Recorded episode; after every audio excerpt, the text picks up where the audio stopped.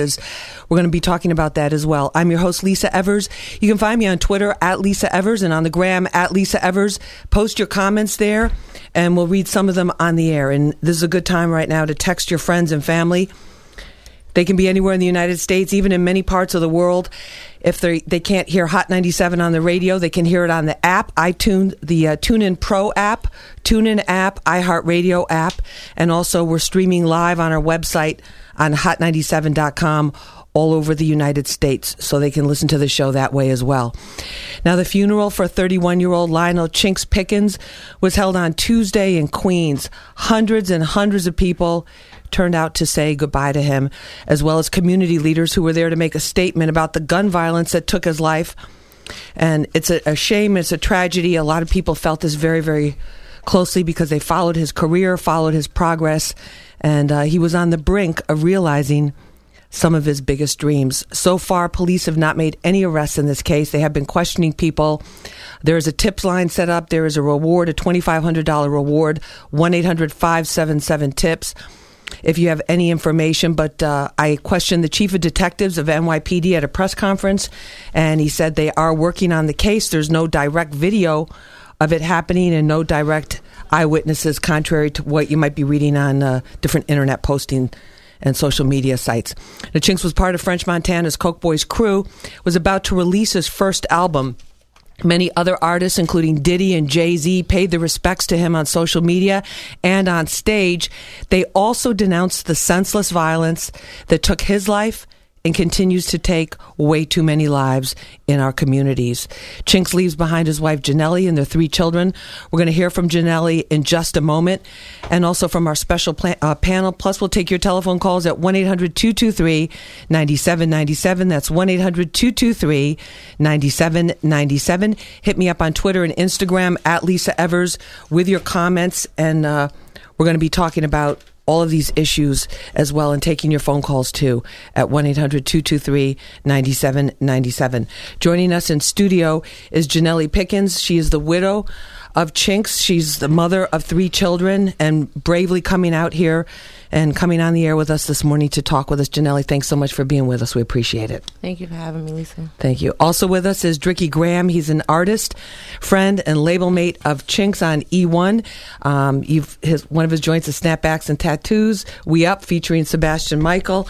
And we're going to talk with him about that um, what it was like working with him. Dricky, thank you so much for being with us. Thank you for having me. Thank you. Also with us is Rob Markman. He's a senior hip hop editor, MTV News. You also see him in, in many of my Fox 5 pieces when we're covering hip hop topics. Uh, Rob, thanks for being with us. You and also with us is Derek Parker. He's a former NYPD detective. He's known as the hip hop cop.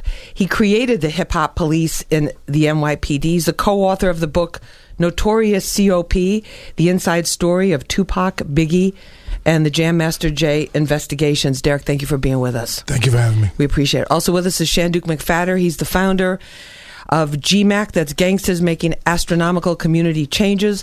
Formerly incarcerated, now he is working with the youth in Brooklyn to try and stop the violence. I was out there this week in East Flatbush uh, visiting them. You can see that piece on lisaevers.com and uh, seeing the work that they're doing with the teens there to, to keep them out of that lifestyle that ends up with them either dying or behind bars. But but before we get into some of these other issues, I want to speak very personally with Janelle with Janelle about uh, what you've been going through. First of all, our condolences to you. I know many many people have just admired how you've handled everything these past couple of weeks because it had to be really tough for you. Yeah, it has. Um, it still seems unreal. Um, it just still feels like he's he's on vacation or he's somewhere working for a couple days as he normally would, and he'll be coming home at some point. And then it's like you have your moments where you sit back and you think about everything that's going on, and it's like it's reality that he's never walking back through those doors.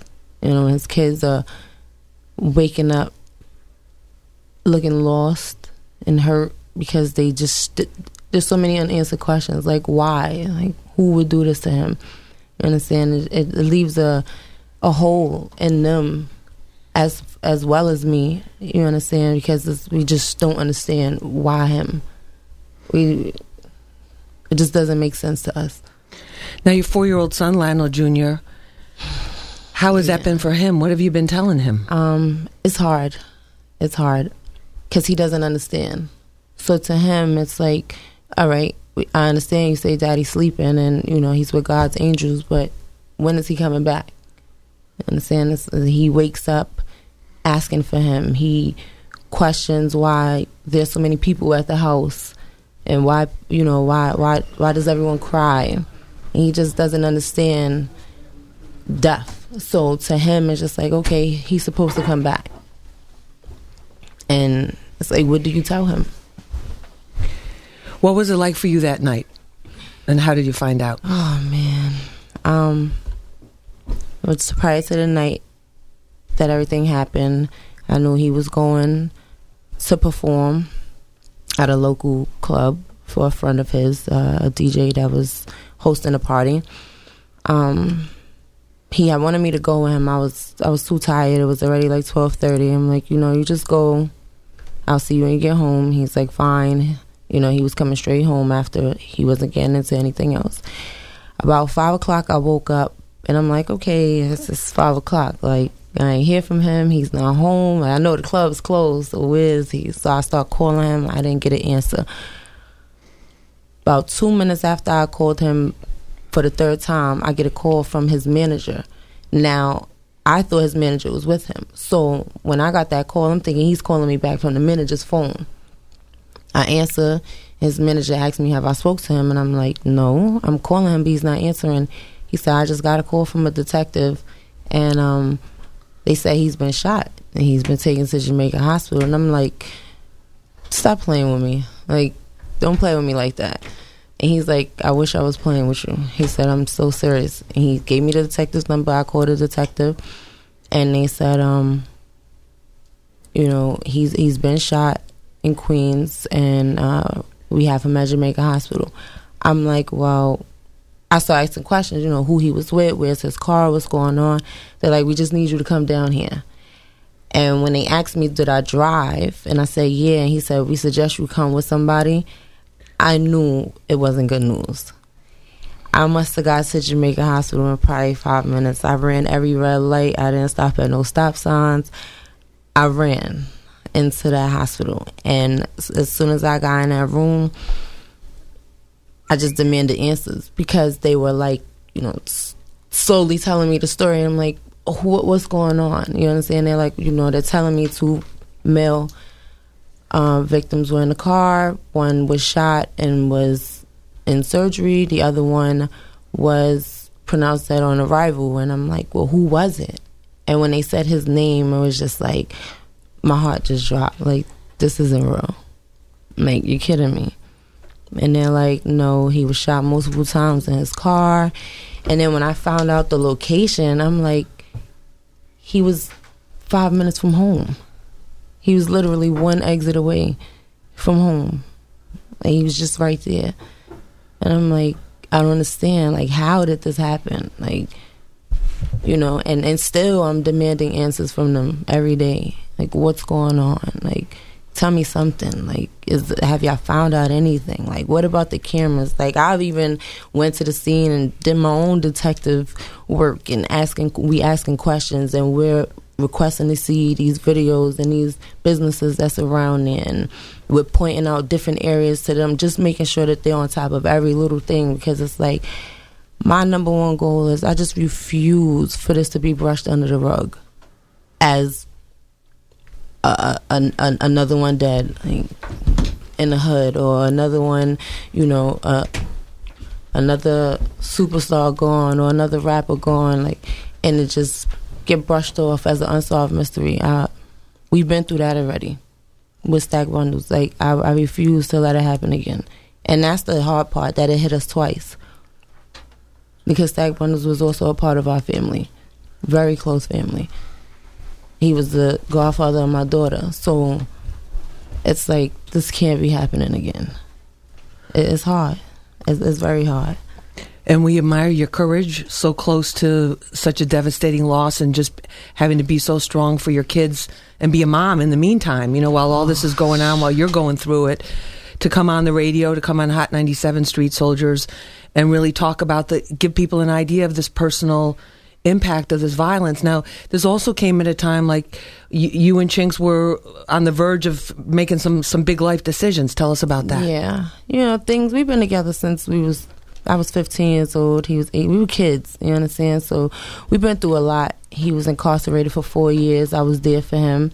Um, that's when we decided to get married. Came home. We had another child. So we started to build our family. Um, you know, as growing up, you go through things. It, every relationship does. Um, but recently, we sat down and we started to really discuss our future. Like we have three kids who we have to set examples for.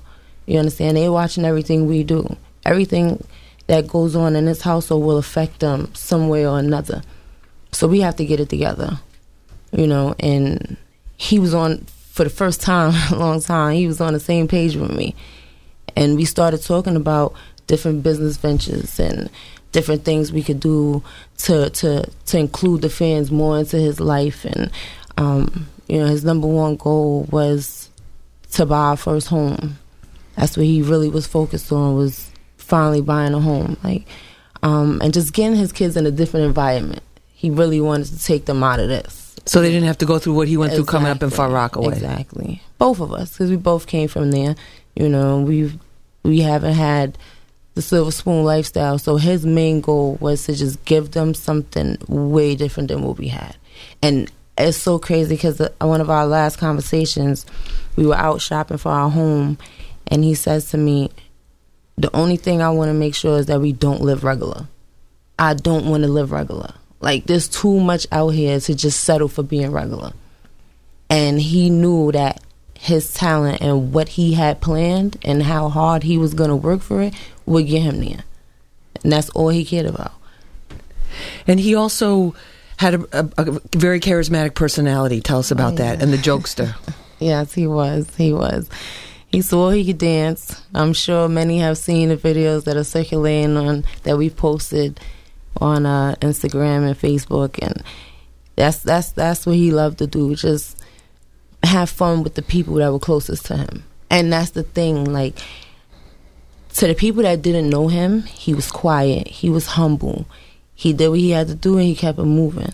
But to the people that actually know him and, and spent time with him and got close to him, they know that he's a clown. Like he jokes all day, he loves to dance, he plays around sometimes too much. Like and, and those are the things that I want everybody to remember him for. You understand? Like, remember that. What do you What do you say to people? Anybody who might know something? Because the detective said where this happened, and I was there that day, um, and a couple other times after that where it happened coming off the off the highway there on Main Street right at Queens Boulevard it's almost like a blind spot where there's no direct cameras like they have at the intersections and the stores and because Briarwood's kind of a nice you know it's a nice neighborhood in Queens it's not like every store has a camera on the outside it was kind of a blind spot mm-hmm. and then also that they're at that time of the morning it's not like a big hangout neighborhood mm-hmm. so there wasn't really any eyewitnesses that were there. There was no yeah. like little grocery store that was open or anything like that. So, what, what do you say to people that, that, that might know something that maybe could help the help the police get who's responsible for this? You know, I, I just said something about this a couple days ago. It's like the streets want to live by this no snitching code until it hits your family. You understand? Like everybody wants to follow this this code of the streets, and it's like until it affects you personally, then you'll understand. Because I get it. Everybody want to mind their business. Everybody doesn't want to get involved. But as I've said, I feel like there's nobody in this world who has a secret that they haven't told somebody.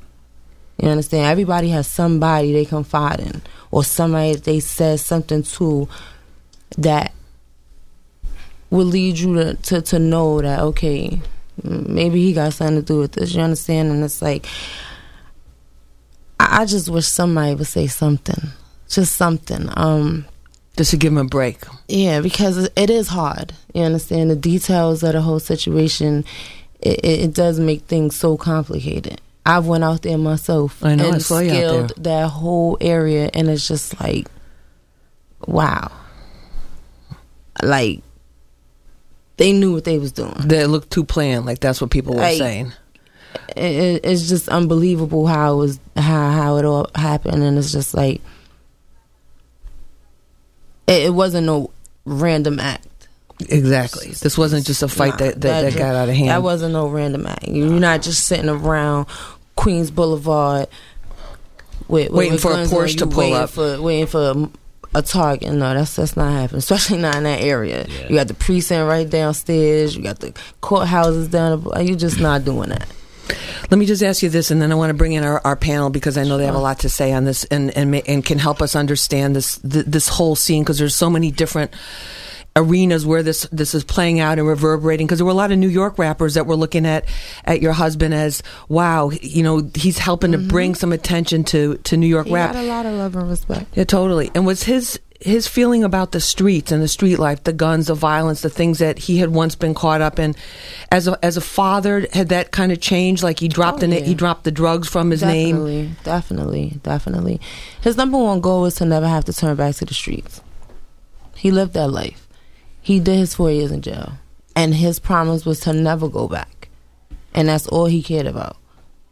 So he knew that his only option was to take this all the way to the top. was music there was no option for failure Yeah, at all. And there was, there was no option to go back into the streets and sell drugs. He wasn't having it. He didn't even want that around him because he didn't want to get caught up in it into that whole that whole lifestyle wow uh, Dricky Graham you you worked with Chinx you were on the E1 with him what was it what was it like and, and our condolences to you too because you were a very close friend of his Um, actually, I As an wanna- artist, tell b- us. Before I start, I want to send my condolences to Janelli Thank you. and your kids Thank you. and Chinx' family and the Coke Boys.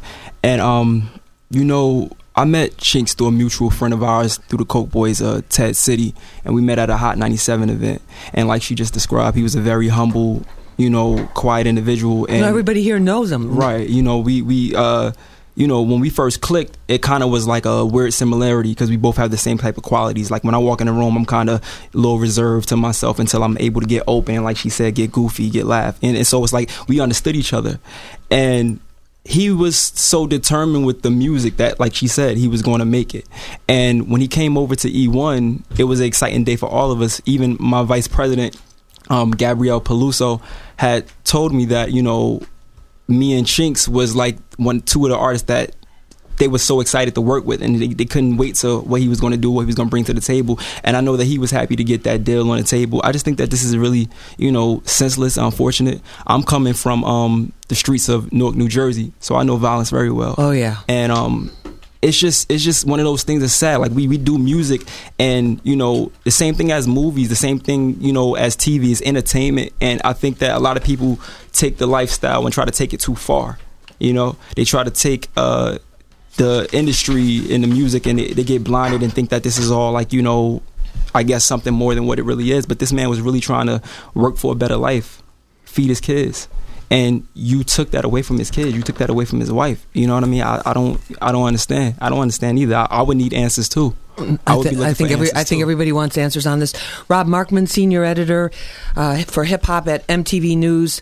When you hear about this, just first of all, give us a picture of where Chinx was from a you know from a music industry standpoint. from from a music standpoint, Chinx was was definitely on the verge. Um, we had a show over at MTV called Rap Fix Live um, that we had him on in, in 2012, and he came up with French and Missy Elliott and freestyle for us. And we used to have a segment called Mixtape Daily where we covered his cocaine riot um, mixtapes all the time. So he was definitely somebody at, at MTV that we had our eye on.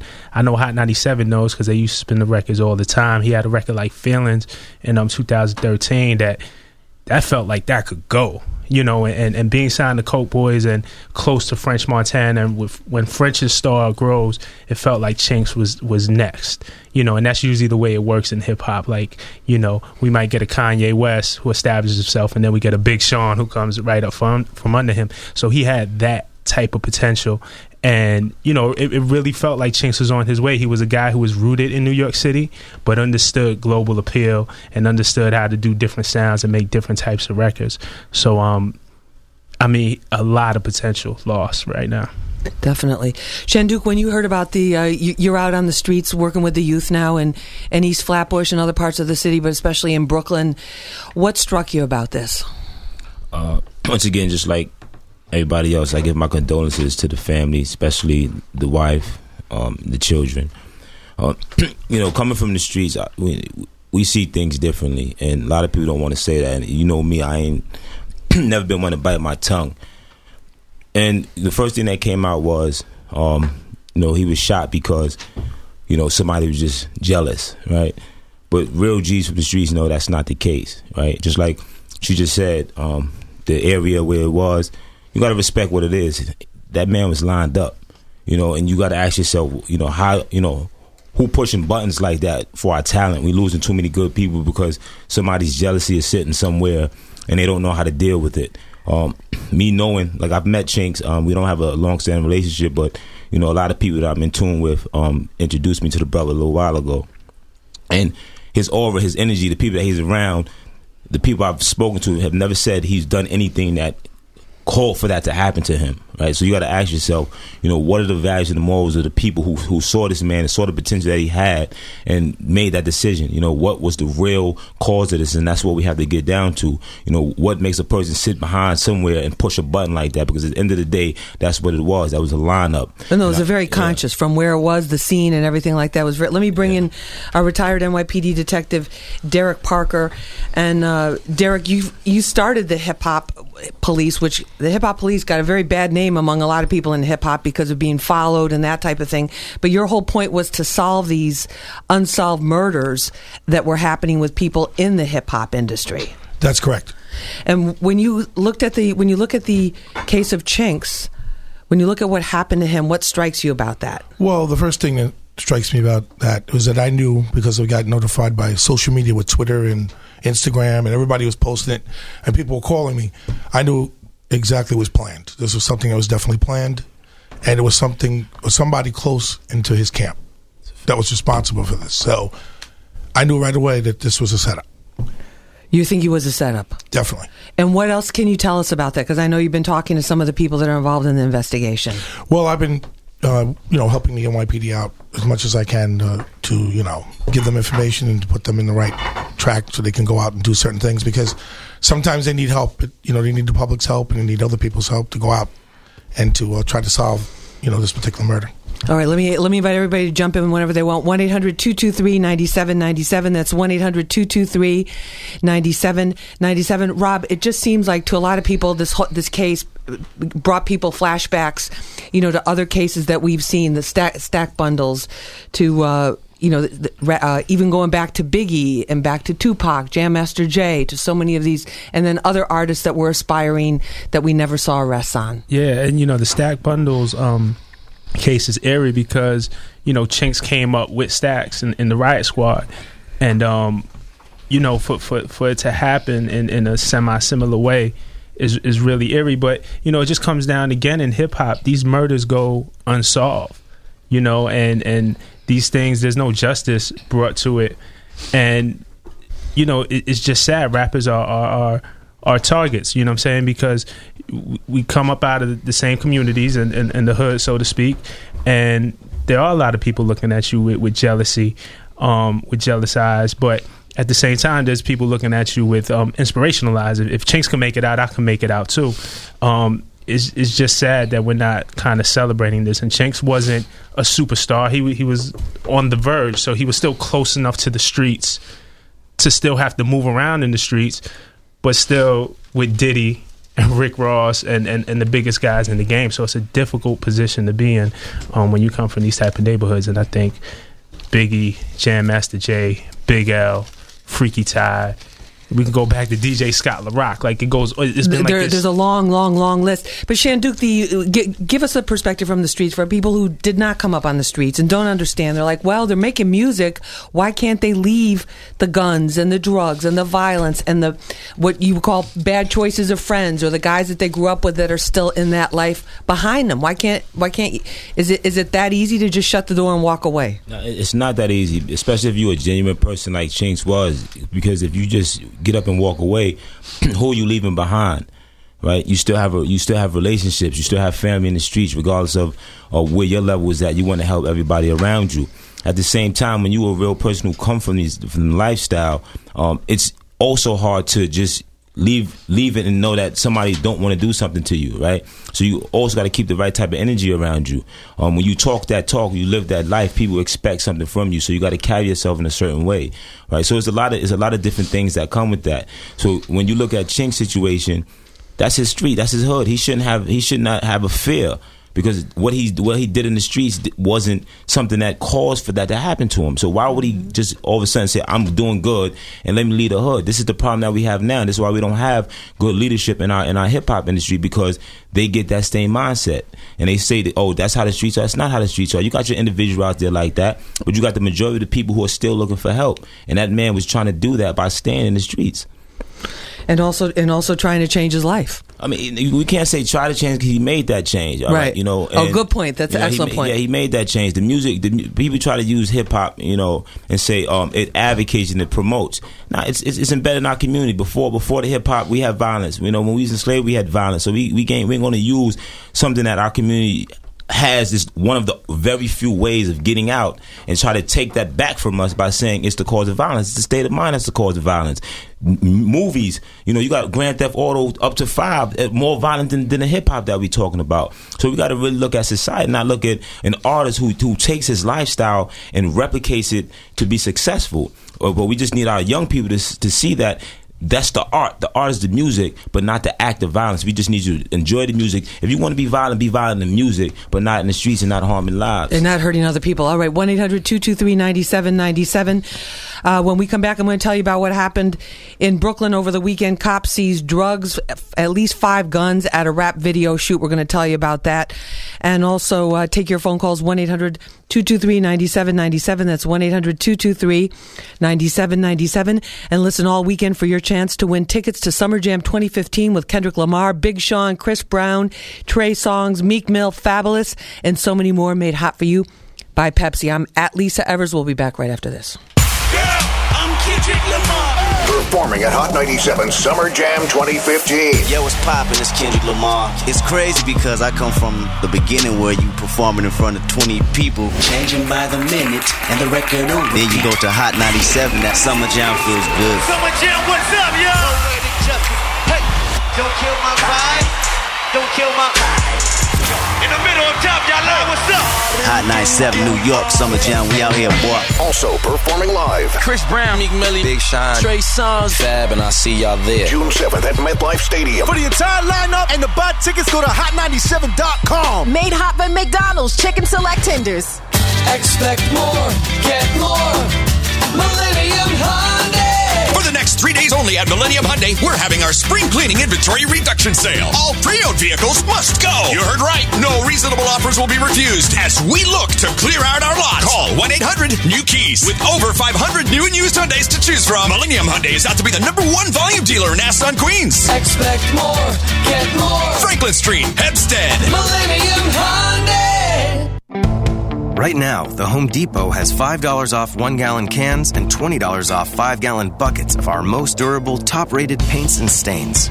With the best price of the year on our top brands Bear, Glidden, and Ralph Lauren, it's time to start summer, start painting, and really start saving. Let's do this with summer's best savings on our top paints and stains. The Home Depot. More saving, more doing. U.S. only valid through May 31st by rebate. You're wearing top of the line boots to hike the scenic Rockies, but you're still wearing your indoor eyeglasses in the glare of the sun? What's that, Mom? What? Where? Next time, experience Xperio UV, superior polarized sun lenses, and experience the difference. Look, Katie, an eagle. They eliminate 100% of blinding reflective glare and offer ESPF 50 plus, the maximum UV protection available. Ask your eye care professional about Xperio UV, superior polarized sun lenses in your prescription for the best vision under the sun. Bobby, you here again? Yeah, my doctor told me to reduce stress at work, so I come to Buffalo Wild Wings to eat lunch and watch sports. I get to pick one of seven entrees, like sandwiches and salads, plus one of seven sides. Well, I like sides. It's so affordable I can finally take a vacation. Where you gonna go? Here, Tim, here. Introducing the new B Dubs Fast Break Lunch Menu, starting at a new low price. Dine in or order takeout weekdays between 11 and 2. Participation and availability may vary. Buffalo Wild Wings. Wings, beer, sports. Ever have the feeling that the whole world is conspiring to keep you waiting? The doctor's office. Boring. Waiting for the plane. Boring. Long morning commute. Epic boring. But I am bored no more. Since I got the Nook Reading app 4.0 right on my phone for free, I have my pick of over 4 million books and magazines to keep me thoroughly entertained. Visit your app store and download the Nook Reading app today. It's an essential. Visit nookapp.com for details. Getting engaged is a big step, and that's why Jared the Galleria of Jewelry offers you a lifetime commitment. You can choose from up to 10,000 loose diamonds to create her one of a kind ring. Plus, Jared will match any price on like diamonds from any other jewelry store. Then we'll back it up with the Jared Perfect Bridal Plan, free ring sizing, free diamond setting, and a lifetime diamond guarantee. It's all part of our commitment to you, and that's why he went to Jared. Find a Jared store or visit jared.com slash price match. Here's your pizza and Pepsi Max. I came as fast as I could, but it took over 30 minutes, so it's free. Really? You guys still do that deal? nice. But the pizza shop is only three blocks away. What took so long? Let me tell you, it was insane. First, I got stuck behind a guy who was seriously going five miles per hour. Come on, man! Then I got stopped by some workers jackhammering a crosswalk. You gotta be kidding. Then my car got attacked by a guy in a gorilla suit. That's pretty crazy. Thanks for the pizza. Gentlemen, we nailed it. Yeah. Tonight, I toast my delicious Pepsi Max to you. Dan, good work on the slow cruise. Time, man. Matt and Blake, nice jackhammering. Oh, thanks, man. man, that's good. Guys, was the gorilla suit overdoing it? Nah. Pepsi Max. Maximum taste, nothing else. Genius.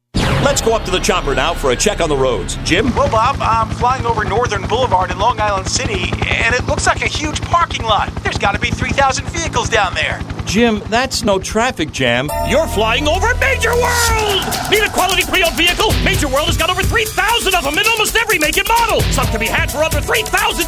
Bad credit? Don't sweat it. Come to Major World, 4340 Northern Boulevard, Long Island City, Queens, close to the 59th Street Bridge. Call 1-800-MAJOR-AUTO or go to MajorWorld.com. Warning, Brooklyn! McDonald's has last chance Summer Jam tickets to turn up at the DJ Mix stage with Funk Flex. Get to 700 Broadway in Brooklyn from 2 to 4 this Monday. Enjoy the new summer break menu. Win them 2 to 4 p.m. Monday at McDonald's. 700 Broadway, Brooklyn. Hey, it's Laura Stylez, and here's what's hot. Calling all business owners. Circle of Sisters 2015 is taking place October 17th and 18th at the Jacob Javits Convention Center. Where else can you showcase your business to over 50,000 active consumers? For more information, log on to circleofsisters.com or call 212 600 5929. And New Jersey Lottery's Cash for Life is hooking up a lucky winner and 15 friends with a sweet life experience at Summer Jam 2015. Log on to hot97.com slash cash for life and let us know what you would do if you won cash for life from the New Jersey Lottery for your chance to win the sweet life experience at Summer Jam. What up? This is Trey Songz, and this is Street Soldiers with Lisa Evers. Real issues, real politics, real people, only on Hot 97. Welcome back to Street Soldiers. I'm your host, Lisa Evers, on Twitter and Instagram at Lisa Evers. We're talking about hip hop and violence and also the life and the murder of uh, rapper Chinx, Lionel Pickens. And uh, we have in studio his wife, Janelle Pickens, uh, Dricky Graham, an artist friend and label mate of Chinx. On E1, Rob Markman, senior hip hop editor for MTV News, uh, Derek Parker, former NYPD detective, co author of the book Notorious COP, the inside story of the Tupac, Biggie, and Jam Master Jay investigations, and also Shanduke McPhatter, the founder of GMAC, Gangstas Making Astronomical Community Changes. He's working with the youth in East Flatbush and other parts of Brooklyn to try and bring peace to the streets. And also, I wanted to let you know uh, this. We're going to be talking about this as well. The the whole larger issue of hip hop and violence. Um, over the weekend in Brooklyn on Fulton um, Fulton Street, there was a tribute video to Chinx that was being filmed. There were several hundred people there at the video shoot, which is pretty typical for a video shoot. Um, plainclothes cops saw a security guard who had this is the story with what we're hearing had a bulge in his uh, pants they stopped a security guard. They found a gun, unlicensed gun apparently, and then they also started searching and going through the rest of the crowd. And uh, people were arrested. There were at least five guns seized and drugs at this uh, at this you know video shoot that was supposed to be a tribute to Chinx' uh, French Montana video shoot. So we're asking you, what do you think about that? 1 800 223 9797. It's hip, the hip hop and violence connection. Can it ever just be about the music? That's the question. Can it ever just be about the music? And shouldn't we be focusing just on what happened to him? 1 800 223 9797. And uh, also, this happens as tomorrow, June 1st, kicks off uh, Gun Violence Awareness Month. And let's just bring in quickly here City Council member Jumaane Williams, who's been fighting this fight and helping to get funding for organizations like GMAC and other groups that are out there on the street. Jumaane, thanks for being with us. Thanks for having me, Lisa, and uh, thank you for always uh, talking about these issues in a real way so that people don't forget that real people are dying. And I want to offer my condolences to Chinx' wife and his uh, label mate. And of course, shout out to Shanduke, who's doing just great work in my district. And Jumaane, in terms of Gun Violence Awareness Month, what can we hope to see happen during that? Because everybody knows what these guns do. Well, yesterday, uh, myself, Shanduke, and um, some other nonprofits, Flatbush Village in my in my district, uh, helped kick off the Gun Violence Awareness March, uh, Gun Violence Awareness Month with a march. And the purpose for that is one, we want to make sure we take the streets uh, for peace and let the community know that uh, these young people dying are, are real people. We stopped uh, at corners where people were shot and killed. We read their names. We even stopped at uh, Kimani Gray, Shantel Davis's site, who were killed by officers because they died by gun violence, to make sure people remember. And we marched the young people to the uh, resource fair, also that we're not just talking, we're also doing things, um, bringing them to the resources with some job opportunities and some other opportunities.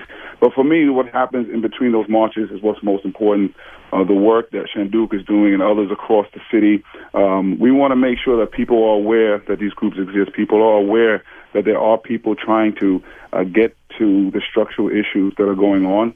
Gun violence is two issues: the supply, the guns going into the communities that we need to get rid of, and the demand, the penchant for violence that we want to attack. And I think the community has a great role in doing that if they step up their presence, step up what they're doing. I often say everyone can do something. You can. Some of us walk by young people every single day. Don't say good morning. Don't say good night. Don't engage them. And we have to do that. There are structural issues there. We have to have personal responsibility for our actions, but we also have to get to the structural issues that many of these communities are dealing with. And then, Jumaane, if people want to, uh, if, if people want to find out more information about this, I know this is an issue that, that is very, very close to your heart and you've been fighting for for a long time. Where can they get more information?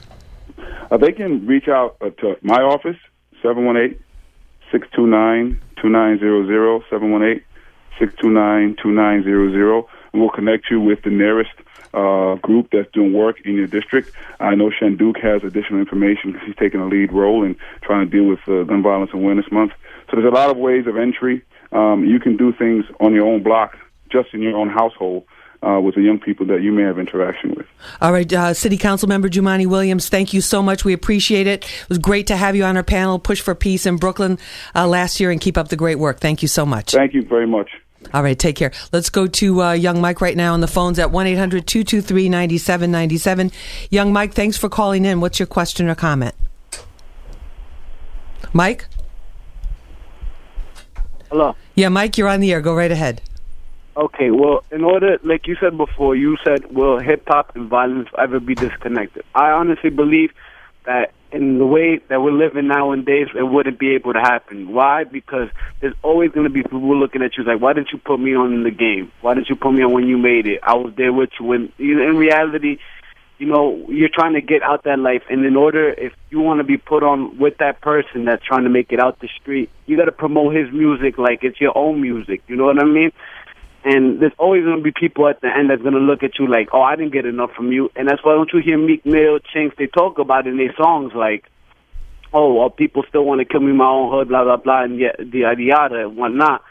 But it's, it, the hip hop and violence will never be disconnected. And it sucks because in reality, music is just a motivational way to help you with emotions in order for you to become somebody and like to help you control your emotions. You know what I mean?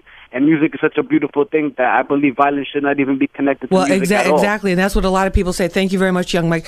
Uh, Dricky Graham, what about that with the, the music? I mean, you came from Newark. That's certainly you know comparable to Far Rockaway in terms of the violence. Yeah, I mean, like you said, I, I think that like you know violence is a part of hip hop. It's always going to be a part of hip hop. It's just it is what it is. But people don't differentiate the difference between reality and entertainment. And you know, like I said before, like people take these things, you know, too far. I think that like you know even how Rob was saying like you know it's been so many deaths in this music industry and you can even list some recent you know artists look at Lil Snoop look at Dope B I've I've met both of these individuals they're my age what do I have to look forward You're 23 to? years yeah, old. I'm 23 it's like they're dying my age you know what I mean and and now with Chinx of all people because nobody expected this like and like Why, do, why do you why do you say that for people that didn't know a- him? Like it, it felt like everybody lost a brother. It really did. My mother called me all the way from Sacramento. She woke me out my sleep and said, "I think uh, you need to you need to wake up." I said, "What's going on?" She said, "Your friend Chinx is all over the news." I woke up and it, it felt like yo somebody that it wasn't nothing like that was ever supposed to happen to happened to, and it's like wait, this is getting out of control.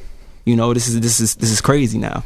And like left and right, it just seems like you know artists is you know dying here and there, and then like what happens? It's just you know a RIP post, like right, and then gonna, life like, goes know, on as normal. Exactly, like- no one gets arrested. It continues, and then we see this Janelli when with what happened Friday night. Just knowing that there were people there, wear mm, you know RIP t- t-shirts for your husband, and that there were that many guns there. Well, at the same time, you have to look at it like the people that were there more than likely had a connection with him. They have some form of relationship with him. So, yeah, we look at it like, okay, there was guns there. Why were there guns there? But you also have to remember, we don't know who killed this man. You understand? We don't know who killed my husband. We don't know who's behind this whole setup. And as far as like, you know, everybody I know, it's like for all we know, the person could be standing right next to us. You understand? And then it's like your friend just got murdered with no clue to why. They don't feel safe, and they definitely don't feel safe in in them areas because Cypress Hills is the hood. Right, definitely. Lisa, um, I think right now what we got to when we look at that situation, and you know that there's star power at a video shoot like that. Mm-hmm. you also got the real streets at a video shoot like that. You also got the one, the, the up and comers, the one who want to get into the game but are still living the street life at video shoots like that. Um, protection, Uh, like for example, when you look at the Chinx situation, I had a, you know one of my one of my comrades, my brothers is Troy Ave, and I, you know I hit him ASAP, and I said this is why we always talk about you, Av, the artist, getting home, and then everybody else going home. You understand what I'm saying? That's the that's that's what has But to this happen. is but this is a secure. It comes down to a security issue, and the and the point it sounds like to me, Derek, grab that microphone, please. The the point that that Janelle you're making and that Shanduke are making is, basically there's a killer that's out there. There's there's at least one person out there who is a murderer who is out there on the streets, and I can understand why there would be a lot of fear when people need you know when people don't know who that person is, and it could be somebody that they're standing right next to. But Derek, are there ways to secure a video shoot where you have people like a French Montana? Reportedly, Busta Rhymes was there. There were other artists, supposedly. There were um, other artists, Juelz Santana. When you have artists of that uh, recognition factor that are that well known, and also, you know, everybody knows what comes with that the cars, the jewelry, the watches, the whole thing, things that people in the hood might want to take advantage of or just take. Is there a way to secure something like that without people feeling so so that the artists feel safe and the people feel safe? Sure, there is. I know a lot of people don't want to work with the police. Sometimes when they do these events, they just want to go out and do them, and they may notify them. But I think if you go in and you know you're going to do this video, and you contact the police and you say, hey, "Look, I got a video shoot that I'm doing. This is what we need, and this is what we want." I think the police will go out their way to try to provide it. And in most cases, I, I say this all the time because I do the nightlife industry, and whenever I have events, I notify the police all the time, and I let them know that certain things, certain people are going to be at certain locations. So I'm requesting that they put extra police. Which may draw an additional crowd. Right. Exactly. It doesn't work. It doesn't work because your history is you created hip hop police, right? Right. Hip hop police wasn't created to help the hip hop industry. It was created to lock up the industry. Negative. So would that's what the that's, well that's the streets. That's the, that's how the streets I, feel. I'm going to correct you on that. That's not true. Please do. When I started the hip hop squad, my job was to reduce the violence in the hip hop industry. The chief and, like I said, the commissioners didn't know where the violence was coming from. It wasn't just coming from New York, but it was coming from other cities such as L.A., Chicago, Las Vegas, and it was coming back to New York because New York is the birth of. And this was at the time of the tell them put the, put it in the era. And- Exactly, and that's why I was put into action because the commissioner said to me, "I need you to go in to reduce this violence." And I said, "My job is to not arrest rappers or arrest people. My job is to stop the violence. And sometimes you may have to arrest somebody to stop something. Well, That, people that comes break the law. Of course they do. But there were also incidents subsequent to that where many rappers, many people in the industry felt that they were being Targeted. excessively profiled. That, that's true, but some of them were victims. Some of them, you know, listen, some of these rappers were murdered. I mean, you have Biggie, you have Tupac, you have Jam Master Jay, And many others been- that, that have been mentioned on the show here. I, and I've been on most of them. I've been to most of these cities. But why do these cases not get solved? I mean, I think that's the fear that people feel about the murder of Chinx. It's like you look at where it happened, and you, you know they always say the longer it gets, the hard you know the longer the time it takes to solve the case, the harder it gets to solve the case. The the, the fact that it was in one of the very few places in New York City where there was uh, you know very little, if any, video. There might be plate readers down Queens Boulevard, someplace further down. It's in it was in an, a middle class neighborhood. The hood they have video cameras outside the stores, but not in those kind of na- you know not in those kind of neighborhoods like Briarwood and, and Forest Hills and Kew Gardens. So it looked to a lot of people are looking at that going like that that was planned, and that's even more scary than just a beef where some two people start fighting and somebody starts you know busting off the gun. You're right, but the police can't do it themselves. They need cooperation from the public, and they need people to come forward. And you, uh, the wife just put up an interesting point earlier about the no snitch rule. Everybody, everybody says no. It's bad to snitch. It's bad to talk. Nobody wants to talk. But when these things happen, nobody wants to come forward. But isn't there a difference between a snitch and a witness, Shanduke? There's a big difference, and, and that's what we teach the young people. Um, you know, the snitch is the person who did the crime with you, who's out in the streets with you, um, and he get caught up for something that ain't got nothing to do with you, and, and the police put the pressure on him, and he give up you and somebody else. Um, Miss- That's a Miss- snitch. That's a snitch. Um, Miss Jones looking out the window. And, and, and she see somebody shot and killed. Miss Miss Jones is not a snitch. She's a cooperating. She's an eyewitness. These, we and you you know what I mean when you talk. You got cooperating witness. You got many different types of witnesses, and we need to teach the people that you you know if you you want to live that life and you get seen by somebody who's not in the life, you don't take it out on them and you don't send somebody to take it out on their families. There's a big difference between you know being a snitch and being somebody who's part of the community who don't want these things to happen in their community. All right, let's go to uh, Hassan from Long Island. Hassan, hi, you're on Hot 97. Go right ahead. Hey, good morning. How you doing? What's Good going morning. on, How are you? I'm doing all right. I just wanted to comment on the uh, death of Chinx. Rest in peace. I've met him a couple of times. He's a very humble man. Music is amazing. And I just think that hip hop and violence go hand in hand since the beginning. You know, Public Enemy, Run DMC days where the rappers and the artists, they speak about their lives and their emotions and everybody who's on the outside of the box relates to it. And at the end of the day, you know, they talk about, like Chinx, for instance, his lyrics. I listen to Coke Riot 5 every day.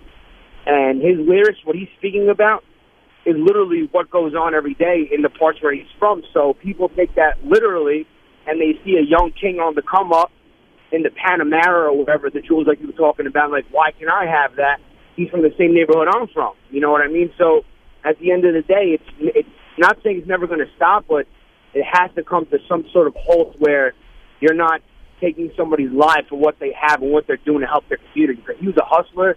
He grind there. He's always he was always in the studio. Always working. Everybody's a lot of people in the industry were saying, you know, if they ever needed help, they needed whatever, he would do it. He would work with with whoever. Hassan, thank you so much for the call. We really appreciate it. Appreciate it. You have a great day. All right, thank you. Let's go to um, Cyrene from the Bronx. Cyrene, hi, you're on Hot 97. Go right ahead. Hey, how you doing today, Lisa? All right, how are you? I'm doing fine. I just wanted to call to say, you know, the violence that we're witnessing in our communities is just a direct reflection of the violence that's been visited upon us for years, you know, in this country. And until we get to the root cause of why these things took place in the first, in the first manner, we're never going to be able to eliminate the violence. We're always going to be out here hating each other because we're always going to be out here hating ourselves because that's what we've been taught from day one. Now, I just you you, say- you you said you you told uh, Rose on the phones that you were at the tribute. You were at the video shoot. Yes, yes. And what what was going on there? man, it's it's just a lot of pouring out of emotion. It's the same thing you see all the time. You know, I mean, things happen to be a brother in the spotlight, so that's what we're talking about. But he's just a small example of things that go on every day in the same manner. You know, but it, like I said, until until we get to the root cause of why we hating ourselves. we're never going to be able to stop this violence out here. All right, thank you, thank you very much for the call, um, Janelli. The uh, in, in terms of the focus, there's you have concerns about where the focus is at this point with everything. Yeah, definitely do. Um, I, you know, today marks two weeks that he's been gone, and I just realized that over the last 14 days, you know, the first couple of days surfaced around his his actual murder, and then it just directed into a whole nother aspect that I feel has nothing to do with any of this. Um, you know, too many people are focused on his relationships or his personal life, and it's like it's a bigger picture here. You understand? There's no relationship greater than the one he had with his kids, and they lost that. You understand? So let's get our attention off the focus of who this man was dealing with or why nobody never knew he was married. And this is exactly why he lived the life that he lived. And his his his his music life was his his job. That was the entertainment. And he came home to his you and the kids. Yeah. And then he had his personal life that he never wanted to mix the two. Never. And that was his main focus was keeping us away from all this negative energy. He just didn't want that. Like he used to always tell me, stay off of social media. Like it's, it's poison. Like people would chew you up if you let them off of social media. Like everybody thinks they know everybody's life or off a couple tweets or pictures that you post on Instagram and it's like there's so much more to this man's life that you're never gonna know because it's not your business. And and I, want to point out too, maybe Rob Markman, uh, f- fellow journalist here, can can jump in on this too. It's like when you when you look on the media, I just want to give the, you know give this advice to people too. When you're reading, I'm not saying you always have to look on LisaEvers.com or follow me on Twitter at Lisa Evers or watch me on Fox Five News, but the point is there's there were stories that there were two people arrested. There were sto- all kinds of stories. Some people were making their own little news mm-hmm. reports didn't even have the names right didn't even have mm-hmm. his name right. Mm-hmm. So it's like if you want real information you need to really check the source. Go to an mtvnews.com go to go to a myfoxny.com follow me on twitter. Follow rob markman on twitter. Because when something happens we're going to be putting it out there right away. And you know it's going to really have happened and really be verified because we just don't take oh so and so told me this oh wow let me tweet it out if i'm tweeting it out it happened Well, it's Lisa, you know, this is Rob. I, I was in Alabama the morning that um Chinx was murdered, and, and a friend of mine texted me, and I, and I woke up to that news, and it hit me hard because this was a, a, a guy who I've interviewed before. I didn't know him. I can't say we were friends, but we definitely had interactions, and, and I felt his energy, and I was a fan of his, and we covered him. Um, and once I gathered myself, I mean, the first thing I did as a reporter is I can't just hop on the internet and, and write what my friend texted me. Mm-hmm. I called the NYPD, I called the DCPI. uh, You know, desk. Exactly. And every city, every department has, you know, um, an information officer, and that and that's who you should call. You know, when there were reports that there were arrests made in, in the case, you know, it was tempting to say, "Hey, let's write that up and get that on the internet." No, let's call the NYPD and mm-hmm. let's verify this information. And that's what we did. Yeah, but it was put up. But it was put up by other other sources. I, I mean, you just got no, not so. Just people. People were putting up. Two people were questioned. There was a, a point where people were questioned. But this is what this is what they do. Somebody getting questioned is not the same as somebody actually being arrested. This could have been somebody that walked in the precinct or somebody that But- you know they, they knew was around Lisa, there. but in the streets, somebody getting questioned, it's like you you you igniting the fire by doing that, right? Because the ignorant mind don't they, they don't understand that. They understand that if, if you if you snatch up if you snatch snatch up Mike, right, and say Mike's being questioned in his homicide. M- Somebody else gonna feel a certain way because they might feel like you may not got enough evidence on Mike, but guess what? You just killed my homie. So I know, but I'm saying from a I'm I'm saying from an accuracy standpoint and also from a legal standpoint, there's a difference. People do get. I understand what you're saying, the perception on the streets, but people do get questioned without being arrested, and sometimes witnesses are being questioned, and they're not the people that are the the targets of the investigation. And- and I just it's our want job- everybody to understand that. Yeah, and it's our job to, to report responsibly, like just the facts. And going back to what Janelli said, I mean, this is celebrity culture. We're obsessed with celebrity. Right. Um, no, no disrespect, but Chinx was on the verge. He wasn't at that level. So him and Janelli's relationship, I mean, they're not Jay and Beyonce. So we're not digging into every Yeah. facet of that. Um, so you know, we didn't find it necessary to report about whatever relationships he may or may not have and, and what was going on with his wife. What we were concerned about over at MTV News was the murder The, mm-hmm. the, the, the, the community support, you know, with Jay and, Z, and not the rumors. It's just it's, it's I think people have to remember too is that that's it's all I want. Like Right. you understand, I just want for everyone to get their attention off the negative and off the unnecessary because at this point it's irrelevant. It doesn't even matter. You understand? So I just want everybody to get back on point and realize that we still have an unsolved crime here. No, absolutely. That's, that's why we wanted to do the show today, and we, we appreciate you coming in. Let me just bring in uh, real quick, Sebastian. Sebastian, is it Elkouby? Yes, yes, it is. Okay, uh, we're gonna have to get you back on another show when we have a little bit more time because we had some breaking news here over the weekend that we needed to discuss. But you're a hip hop culture historian, and what's your take on this this latest episode here, where this is a tribute to Chinx, and then the the police are there. Some people are saying the police were doing stop and frisk. Others are saying they were, you know, doing their job, getting guns off the streets. What do you think about that? Well, I, I, I think the, the the matter. First of all, my condolences to the family first and foremost. Um, you know what happened to Chinx is, is, is, a, is a tragedy, but as many of the panelists have mentioned before, the the issue is much bigger than than, than hip hop. You know, so many communities across the nation are dealing with extreme violence a, as a result of poverty and unemployment. You know, crumbling school system. So again, it's it's bigger than hip hop. Uh, I think more importantly, the tragedy is that there's an industry that exploits these social ills, what's going on in our communities, for entertainment and profits. You know, and, and you can kind of look at the industry as as the pimp, and the artists are being exploited almost like prostitutes. Um, you know, and, and the truth, people don't may, may not want to face this, but both parties glorify dysfunction. When I say both parties, I mean the industry and some of these artists. You know, and at the end of the day, the the artist suffers and sometimes becomes a victim. You know, and, and, and, that's and artists- that's a tragedy. Sebastian, I'm so sorry. I'm so so sorry. We are out of time for this show, and um, but I would love to have you come back when we can talk specifically about that issue at greater depth because I know it's one that our audience is very very concerned about. Okay. Can we All make right. that Thank you deal? me. You'll come back for us. Yes. All right, thank you so much. I know you got up early. I appreciate it. Thank you. That's Sebastian Elkouby. He's a hip hop uh, culture historian, and uh, we are out of time for this show. Janelle, I'm just going to give you the final word here on this. What what you want to say to, you know, what you what you want to say to the tri-state and the country, and people are listening right now. Um, I just pretty much want everybody to remember him and and, and the legacy that he tried to build. Um, just remember him for his talent and, and his drive to just want to make a mark in this industry. Um, he he's done that. I, I wish he can see the impact that he actually had on a lot of people because I don't even think he realized how many people actually were in tune with him. Um, and let's just get back to the bigger picture and, and get justice for and, and closure for me, his family, and his friends, and, and the people that care that he's gone.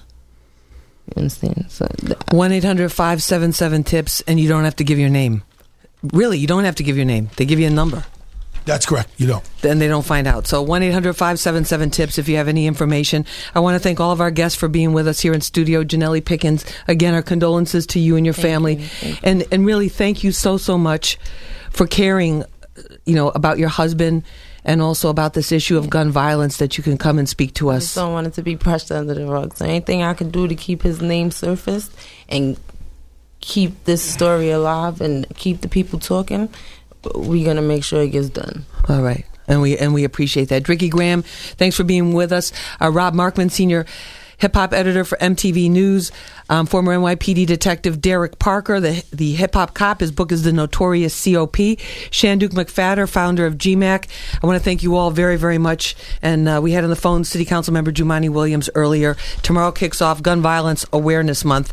And uh, we'll be covering this story further for you on the Fox 5 News at 6 and 10 today. Follow me on Twitter at Lisa Evers. Quick shout out to every all the athletes and uh, supporters at the Sports for Peace dinner at the UN this week. Shout out to uh, NFL veteran Tutan Reyes and New York Giants linebacker Jameel McClain for their support. NBA ambassador, uh, former NBA star Felipe Lopez, and everyone else that was there. Also, shout out to everyone at the Wellness Lounge in uh, South Orange, New Jersey, and also the the Montclair Cheetah Kids soccer team. Even though you guys were one one and sixteen, you're still winners in my book.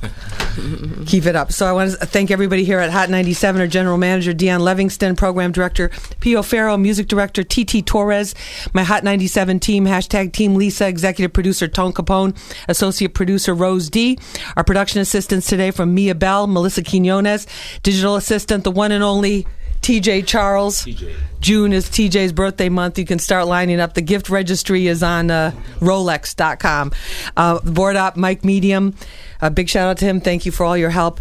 And uh, again, I'll be posting the latest um, as we get developments in this case because I'm following it very closely, doing things behind the scenes when I'm there and have the opportunity to question these uh, top brass at the NYPD that are the detectives about what's going on. I'm doing that at press conferences too. So follow me on Twitter if you're interested in this at Lisa Evers and Instagram at Lisa Evers. Fox 5 News at 6 and 10 tonight.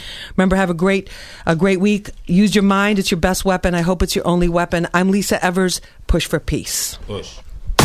WQHT and WQHD HD1 New York. Hot 97. This is where hip hop lives.